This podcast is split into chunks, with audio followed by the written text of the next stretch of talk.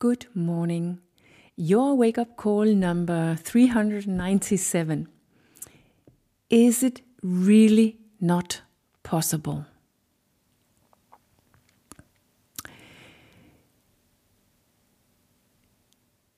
One of the things that we really need to learn and to see through, especially with and in ourselves, is what is a story and what is facts.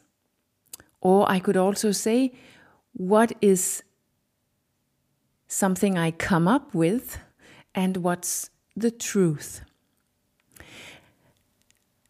Because we are we all have a mind that loves stories, a mind which is extremely creative and manipulative in order to find stories so that we can avoid change.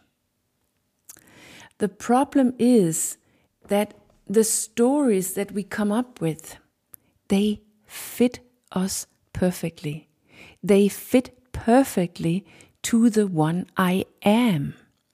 They fit to the experiences that I already have, to the knowledge that I already have, to what has already happened in my life, and to how it all looks for me on the surface.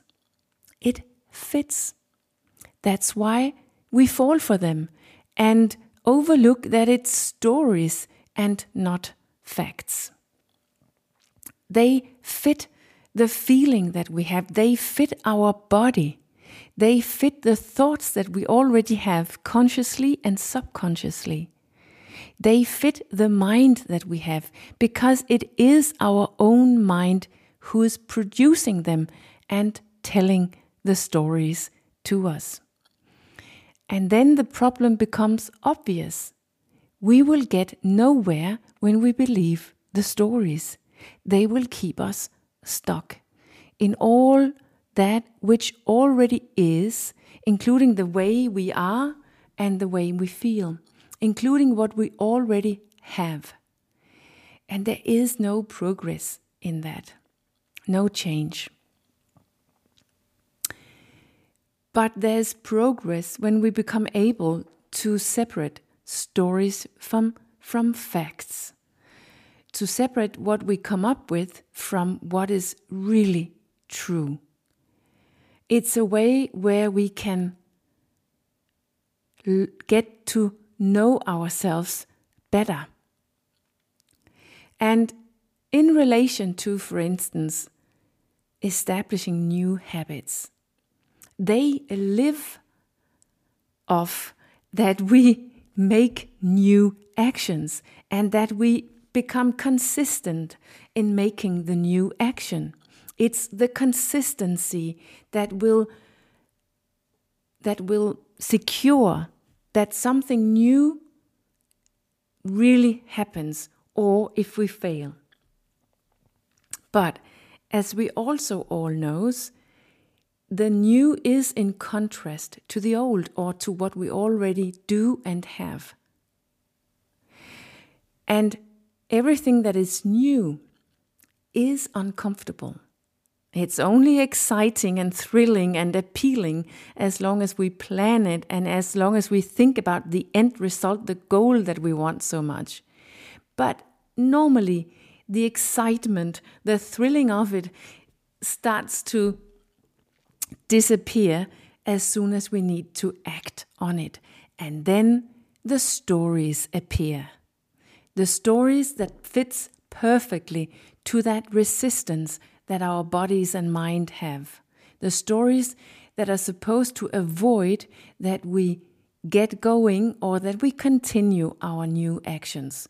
The stories the stories that are supposed to contain to keep what we already have, what we already know, what we already can do, and what is easy and safe.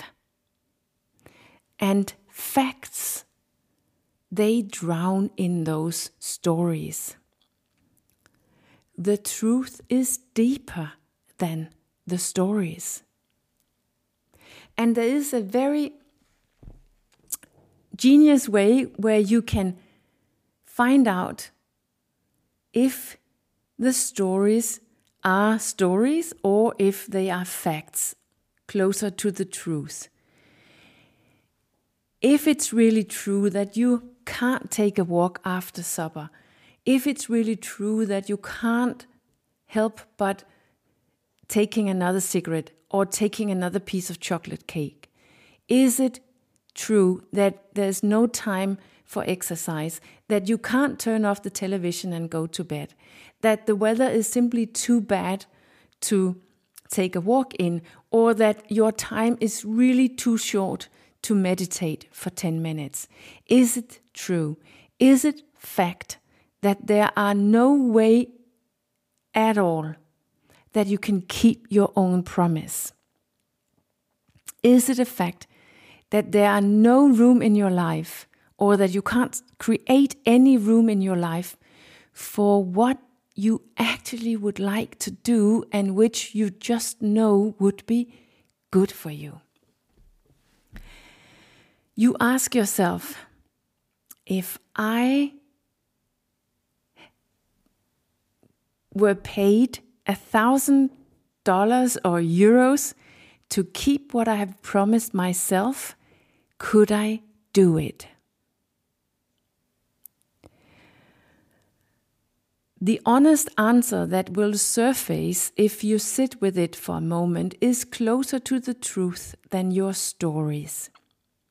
And if that answer is a yes, meaning that I could find the time and possibilities if I received a lot of money for it, then it's a story that you can't do it. It's not really the truth. And if it's a no, even if I received a lot of money, I wouldn't be able to keep what I promise, then it is worth thinking about how you live your life, generally speaking, and how you can change things so that you can actually also create time and opportunity to act on what is really truly important for you. Watch, watch out what your mind is answering. Superficially considered, it is quite easy to say this is just an experiment because it is just an experiment. No one gives you thousand dollars or euros for every time you keep what you promise yourself but self but it's a way for you to get deeper in yourself than staying on that surface in you, in yourself, that produces one story after the other. Because deep down, much more is possible than we can imagine. We haven't tried it yet. You can't imagine it yet. And in reality, the consequences or the effects of your new action, they will be different than you imagine, than what you tell yourself. Typically, not what you are afraid of or not what you are out after. We haven't done it yet, so you, yourself, doesn't know anything about it yet and we will also not get the experience with the new if we don't learn to separate our own stories from our own mind, from our own inner deep truth.